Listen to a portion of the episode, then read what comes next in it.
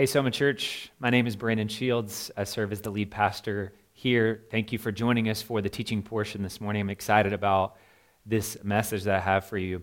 If you have a Bible, go ahead and grab it and turn to John chapter 14. I'm going to be reading from uh, verses 12 to verses 18. So grab a Bible or grab your device. Listen to these words from John. Truly, truly, I say to you, whoever believes in me, will also do the works that I do. And greater works than these will he do, because I'm going to the Father. Whatever you ask in my name, this I will do, that the Father may be glorified in the Son. If you ask me anything in my name, I will do it. If you love me, you will keep my commandments.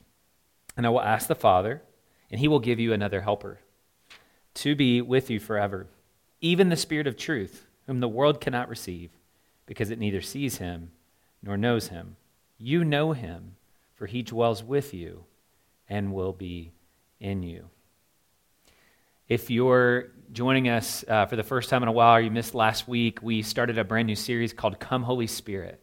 And we looked at life in the age of the Spirit last week, from Genesis to kind of Revelation. We did an overview of the Spirit age and how Jesus comes to bring the Holy Spirit into the world, to usher in the kingdom of God, to fulfill the promises from uh, prophecies in the Old Testament about the Messiah who would come to bring about and usher in the reign and the rule of God. And this week I want to look specifically at what that means for us today to live in the Spirit, this, dependent on the same Spirit that Jesus was empowered by. And just a little context here in John chapter 14, this is Jesus' last sermon to his disciples before his death and resurrection. And similar to us, although different circumstances, separated by thousands of years, but very similarly, he is speaking to um, this inevitable fear that they're facing as they look to the future and imagine a future without Jesus in the flesh beside them. And they're, they're literally, Jesus says, going to be scattered to their homes and gathered in fear. And so he's speaking these words to them to give them peace and assurance uh, and to empower them as they prepare for life beyond his physical ministry on earth. And this is such a mind blowing passage. I mean, it is really mind blowing to think about what Jesus is saying here. So let's go back to the, to the text here. He says, Truly, truly, I say to you. In other words, like, pay attention to this. Um, what I'm about to say is absolutely true reality.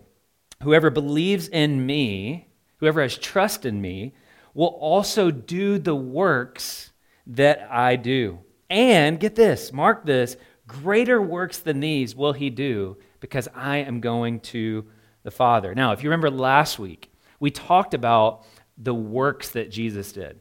When Jesus came and he showed up, one of, his first, one of the first uh, texts he quotes from is Isaiah chapter 61. It's a prophecy about the Messiah, the Spirit anointed one who would usher in the reign and the rule of God. And, and Jesus becomes the embodiment of that promise. And the works that he's talking about here are um, kind of, they flow out of this promise in Isaiah. He's going to, uh, he preached about the kingdom of God and offered forgiveness of sins. He heals the sick. He sets free the captives. He gives sight to the blind. He casts out demons. He takes the shattered ones, the oppressed ones, and he liberates them. This is, this is the ministry of the Messiah. And Jesus says to us, looking them square in the eyes, in all seriousness, you will do these same works. And not only will you do these, but you'll do greater works than these. Now, just think about that for a second. Greater works than Jesus. How in the world could we do greater things than casting out demons, giving sight to the blind, preaching the kingdom of God in a very powerful way? Um, what does Jesus mean? Scholars are divided on different interpretations of this passage. But I think uh, at, the, at the core, what Jesus is saying is a couple of things. One, he, he, he can't mean lesser. We all, we all can agree on the fact that it's not going to be less than these great works. And I think what, what Jesus means here, what most scholars think he means, is uh, at least that these works will be greater in quantity, not necessarily, necessarily in quality. So greater in quantity, not greater in quality. It's kind of like um, for those of you parents, you know what I'm talking about here. You're, you're at home with your kids, and um, maybe um, you, the house is just getting destroyed, right? In, in, quarantine, we're homeschooling, we're all over the place. We've got books scattered everywhere, computers, laptops scattered everywhere. And there's never been a, a, more opportune time if you didn't already teach your kids before the quarantine uh, how to do chores. And so we're constantly reminding our kids, like, we are going to be a better family, a more powerful family, uh, a more sane family if um, you will do your chores. When you do your chores, um, we're going to be a much stronger family. We're going to be able to flourish in a different kind of way. You're going to be able to do these better than we as parents could do them. Now, what I mean by that is um, not like they'll actually do them better than me. They, they, they're terrible at folding clothes. They're not uh, particularly great at uh, doing the dishes or washing uh, clothes. But what I mean is, there's more of us available. And if we work together, the, the presence of six of us doing chores actually makes us more powerful and stronger and more cohesive as a family than if their mother and I are simply the ones doing the chores. And that's kind of the same thing we see here. Jesus isn't saying you're going to do, you, you can't raise from the dead better than Jesus. You can't die on the cross better than Jesus. But because Jesus' disciples are going to scatter, and you and I are going to scatter throughout the world, and we're able to go to places physically that Jesus will no longer go physically, he says, You will do the kinds of works that I've been doing, these powerful miracles and signs and wonders and preaching the gospel of the kingdom. You will do these things. So he says, Anything you want ask in my name. In other words, ask in line with the idea in the ancient Near East of a name was a person's character um, or their, um, their nature. So ask it in a way that's aligned with my character, my vision, my heart, and my purposes. And then he tells us how this is going to happen. So, how do we actually do these works? It goes on to say, I will ask the Father, and he will give you a helper. He will give you, the word there is paraclete, the one who will come alongside and who will advocate and empower you to do these good works, the Spirit of truth. You know him, he says, for he will dwell in you and will be with you. So this is going to happen through the ministry of the Holy Spirit. He's going to make his home in us, just like he did in the life of Jesus, and we're going to learn to depend on him, and he's going to enable us both individually and collectively to do the works of Jesus. Before we jump in and talk about what it looks like to do those works, I just want to recap so we're all on the same page about uh, the nature of the Holy Spirit. What is Jesus promising? What's he saying here, and what he, what's he not saying here? And I want to review this because I'm not assuming that all of us grew up in church, I'm not assuming that all of us know uh, who the Holy Spirit is that Jesus is talking about here.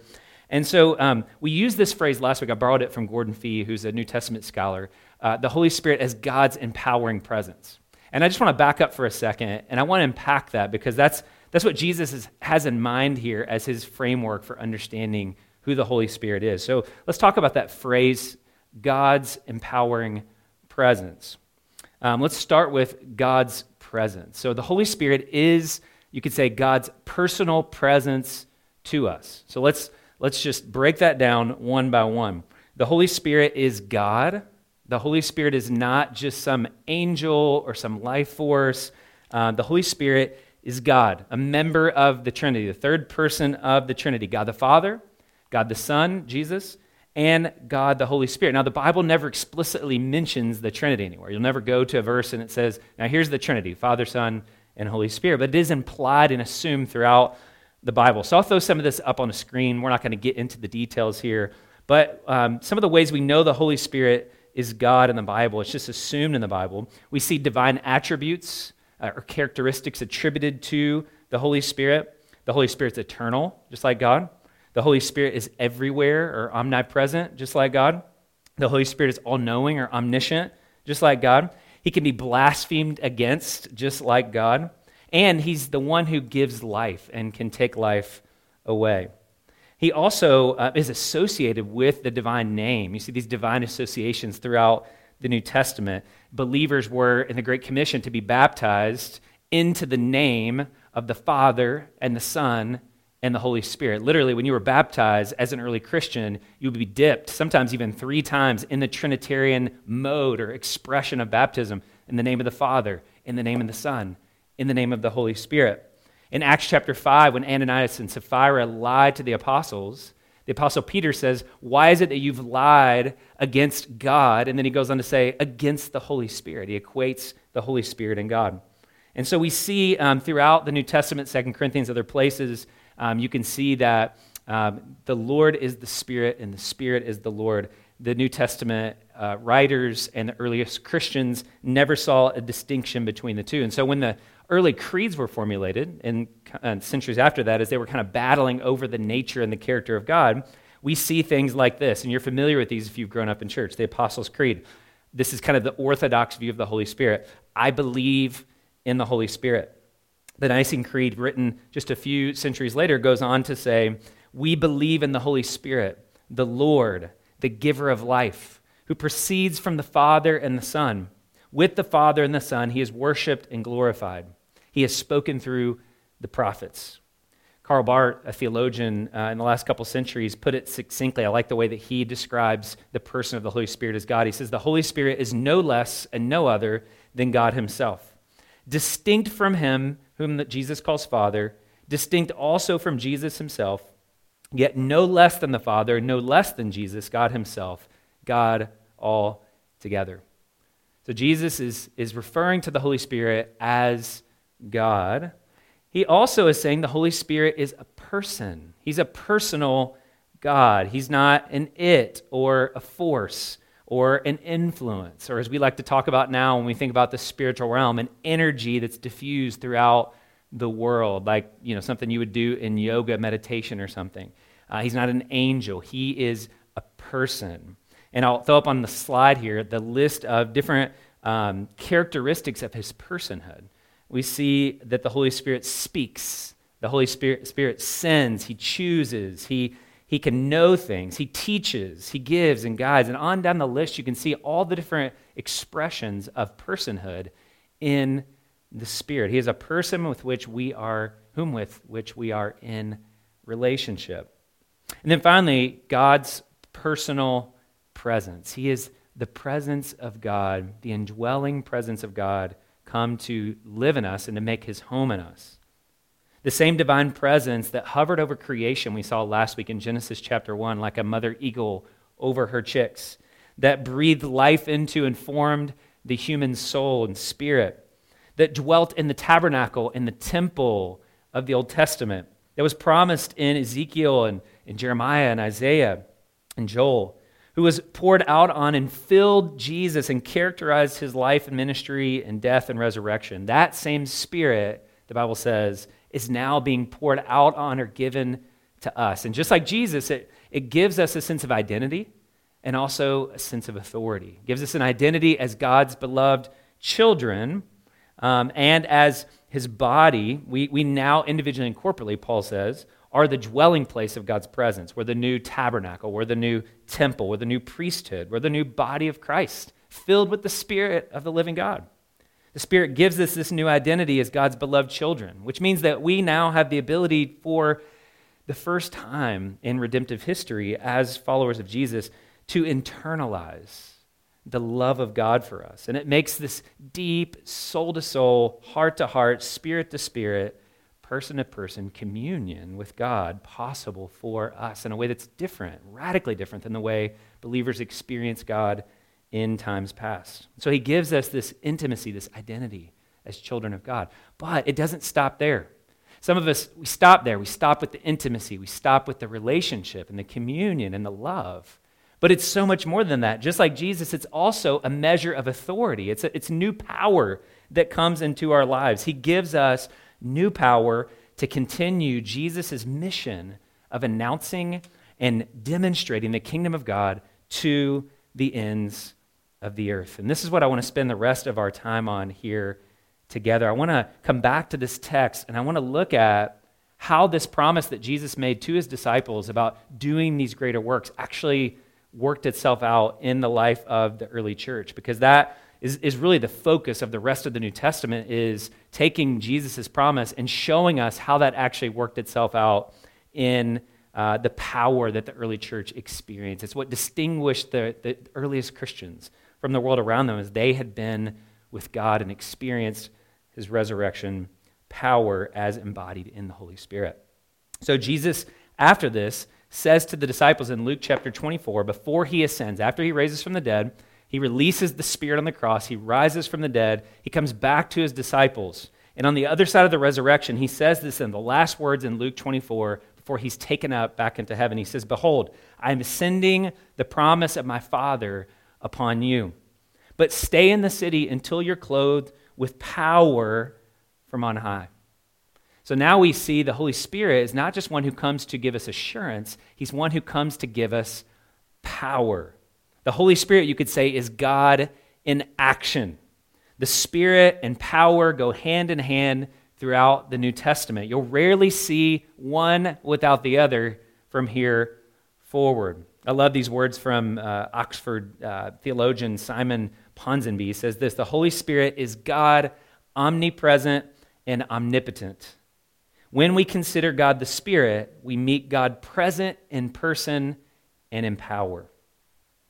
If you flip over a couple chapters or a couple books to Acts, Luke's second volume, he says this, uh, he records these events. Luke was a doctor and he traveled with the Apostle Paul um, on his early journeys and writing about what he experienced in the early church as, a, as a te- an eyewitness and a, and a firsthand eyewitness to these events. Here's what he says in the first book, O Theophilus, I have dealt with all that Jesus began to do and teach. That's the book of Luke. I've, cho- I've wrote, written to you about all that Jesus began to do and teach.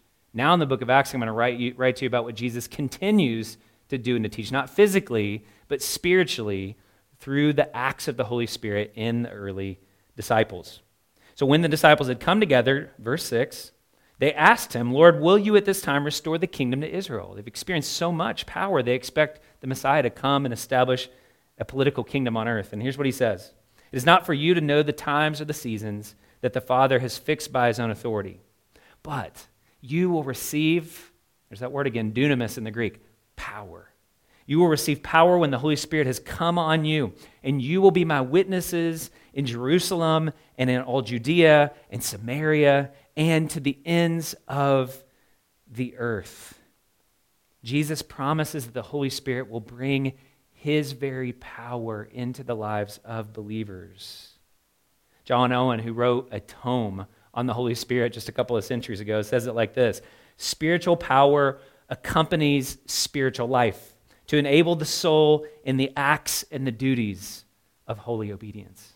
So Jesus sends the Holy Spirit. Acts chapter 2, the Spirit falls, there's fire, there's an earthquake, there's the shaking of the house in which these 120 or so believers are gathered together. We call this the time of Pentecost when the Spirit's poured out. And we see the rest of the book of the, uh, uh, the rest of the book of Acts, the Holy Spirit's power working itself out in the early community, transforming everything about them. We see power throughout the book of Acts. This power is manifested in lots of different ways. It's primarily signs and wonders, just like in the ministry of Jesus, and preaching. And those things, again, go together. They're complementary. Preaching of the gospel of the kingdom and the signs and the wonders that come along with the kingdom of God as it's manifested in power.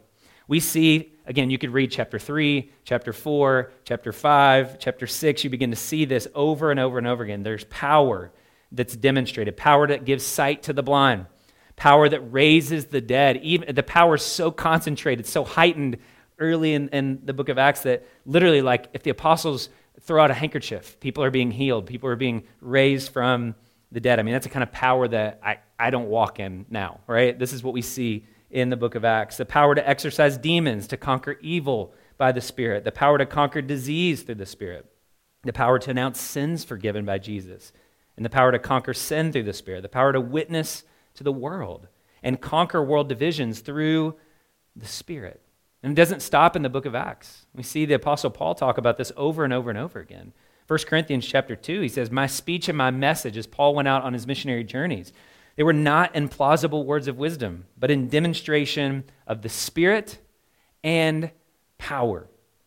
2 Corinthians chapter 12, verse 12, he says, The signs of a true apostle were performed among you with utmost patience, with signs and wonders and mighty works. One of the primary metaphors, some of the, some of the primary metaphors used for the Holy Spirit in the Bible are these primal forces of nature. Think about the Spirit exemplified uh, and, and, and used metaphorically in terms of the forces of wind, right? Rushing winds, fire that falls on the community, water, the living water uh, that, that flows. Um, and we're invited to come and to drink of that water. Earthquakes, things shaking. I mean, these primal forces of nature um, are intended to communicate the power of the Spirit. The Spirit is just like these forces, unpredictable. The Spirit is not controllable. It's not something we can, He's not someone we can manipulate. He's, there's a wildness and a mystery to the Spirit. Jesus says the Spirit is like a wind, the breath of God that, that blows where He wills. And no one knows where He's going to go and where He's going to show up. That's why I think some of us are afraid, we're honest. I know I am sometimes, of the wildness of the Spirit because He's not controllable. You can't domesticate Him, you can't put Him in a box or limit Him. He will do what He's going to do. This continues on beyond the early church. This continues on into the early uh, churches. We read church history, these accounts over and over again. When the Spirit of God shows up, powerful things begin to happen. Signs and wonders begin to break out in unexpected ways. I'll just give you a small sampling of what we see and read about in accounts of uh, the earliest Christians in the first few centuries after the life of Jesus. Uh, Irenaeus, who lived in the second, third century, said this some do certainly and truly drive out devils, so that those who have been cleansed from evil spirits frequently both believe in Christ and join themselves to the church. Others still heal the sick by laying their hands on them, and they are made whole. The dead even have been raised and remained among us. Augustine, writing in the fourth century in North Africa, says this about, the early, about his experiences with the Spirit Many miracles are wrought the same God who wrought those we read of in the Bible is still performing them now. We see this with St. Anthony the monk later in the third century, Hilary of, Hilary of Poitiers in the fourth century, Bernard of Clairvaux in the 11th and 12th century, and even Luther and Calvin. Calvin, who was what you call a cessationist, a little skeptical of uh, the Holy Spirit, he had a seatbelt on when it came to his views of the Spirit. Even he talked about miracle after miracle that he experienced um, in Geneva and Luther in Germany as the Spirit broke out and they, they experienced revival there. Charles Spurgeon, a Baptist of all people, writing in London, uh, talks about this yearning and desire he had to experience more of the power of the Spirit in 19th century, this 19th century revival that swept through London through the ministry of Spurgeon. He says this In a few more years, I don't know when, I don't know how, the Holy Spirit will be poured out in a far different way than the present. During the last few days, it has been the case that the diversified ministries have resulted in very little outpouring of the Holy Spirit. Ministers have gone on in a dull routine, continually preaching, preaching, preaching, and little good has been accomplished. He's longing for the Holy Spirit to be poured out again. Not that preaching's bad, not that teaching's bad, but he's saying there's more to the spiritual life than just information and learning and the acquisition of knowledge. The Spirit comes and brings power on his people. I love the way this book, Life on the Vine, puts this point. The Spirit is the lifeblood of the church, the vivifying force that makes its very existence possible. Without the Spirit, the church is either an empty and lifeless shell or a horrific monstrosity animated by some spirit other than the Spirit of the risen Jesus. The Holy Spirit is God's empowering presence. The question is, what does that mean for us today? What's our invitation as we sit in our homes uh, under lock and key during a quarantine and a pandemic? I think the invitation for us is the same invitation for Jesus' disciples. It's an invitation to become a spirit empowered people. And for us, what's unique is we are in this moment of fragility. And I think we have an opportunity to be a counterculture in a moment where everybody's freaking out because it feels so fragile. With the things we've put our hope in have been stripped away. We have an opportunity to be a power, spirit empowered community. If you want to think about the moment that we're living in, one way to think about it is as an inversion of the, the spirit age. If the spirit age is characterized by God's empowering presence, the moment that we're living in, what Charles Taylor, the philosopher, called uh, the, the our, our secular age, is kind of the inverse of that. The absence of God leading to a sense of fragility or powerlessness rather than the presence of God fueling the power of God in the world. And I want to contrast here just for a second this idea of fragility with weakness. Weakness is something that God wants to do in the life of a Christian to open us up to the Spirit's power. But fragility actually depends on something totally different. There was a book that was put out a couple of years ago, and if you read it, it was a business book called uh, Anti Fragile by a guy named Nassim Nicholas Taleb. And he argues prior to the pandemic that underneath all the posturing of progress and prosperity that we've experienced in the late modern West over the last several centuries, he said there's an emerging fragility. There's this illusion that we have that we're strong, that we're safe, that we're in control. And he said that's really an illusion. It's, it's masking a vulnerability. He says all it's going to take is a disruption, a crisis, a, a pandemic, a, a microbe, whatever, to, uh, to wake us up. We were in this position of feeling proud and superior and, and really attempting to find a sense of security in superior technology or superior uh, political systems or marketplace capitalism or specialized knowledge and wealth. And again, none of these things are wrong inherently, but they can become ways in which we subtly, even as believers in Jesus, attempt to create a life apart from the presence and power of God. And what that absence of God leads to, as Taleb says, is fragile systems, fragile governments, fragile citizens, fragile people, and even fragile churches.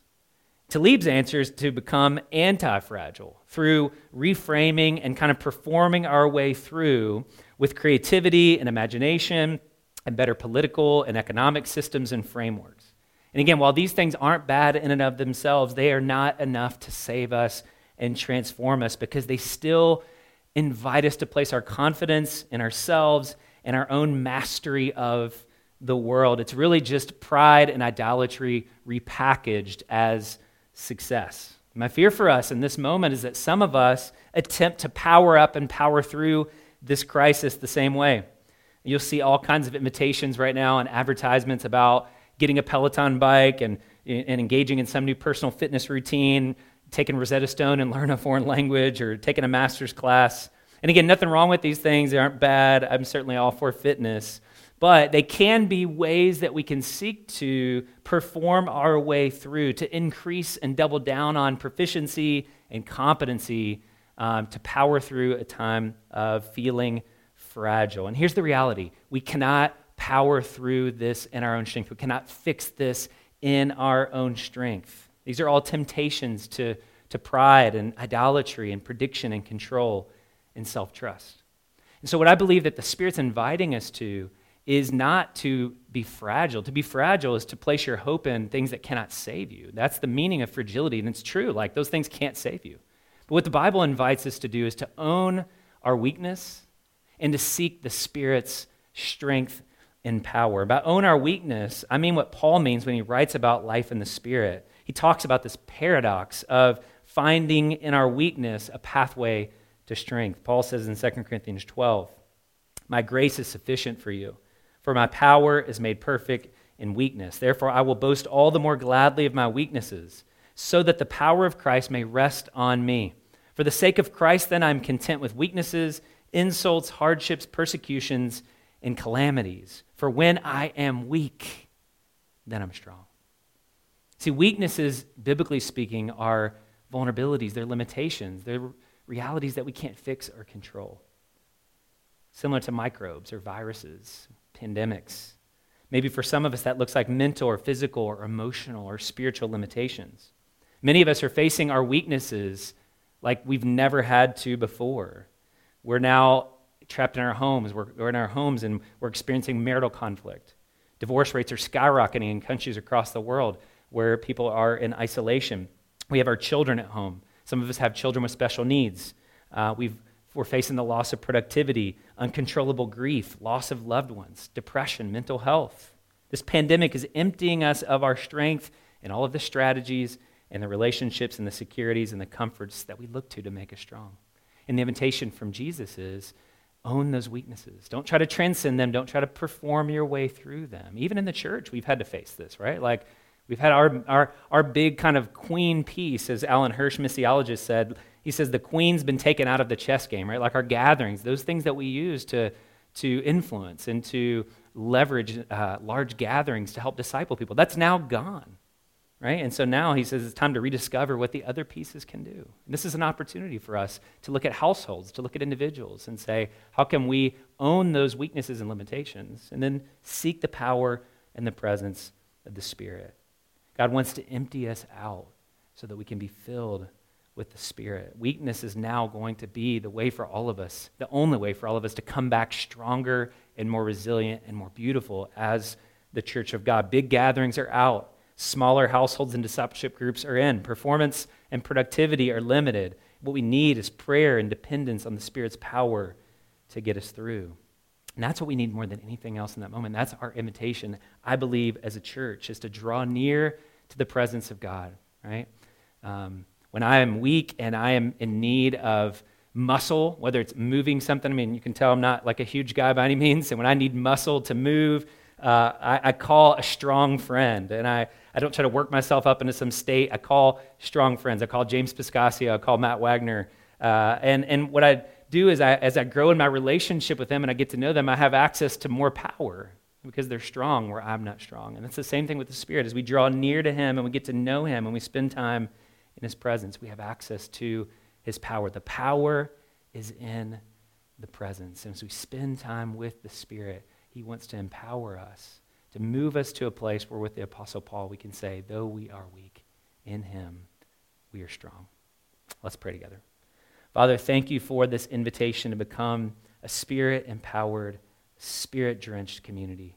May we find in our weaknesses, in our limitations, in our vulnerabilities, an opportunity to become strong in you, to cry out to you, to pray to you, to depend on you and trust in you, just as Jesus did. And God, would you, through us, do the works that you promised to do? Would you pour out your spirit on households and individuals and allow us in this experience to come back stronger, not because we've found some way to push through or perform our way through, but because we've depended on you. And as Zechariah says, not by might, not by strength, not by wisdom, not by strategy, but only by the power of your spirit will we be strong enough to do all that you've called us to do? And so, God, help us to live into that reality this week. In Jesus' name we pray.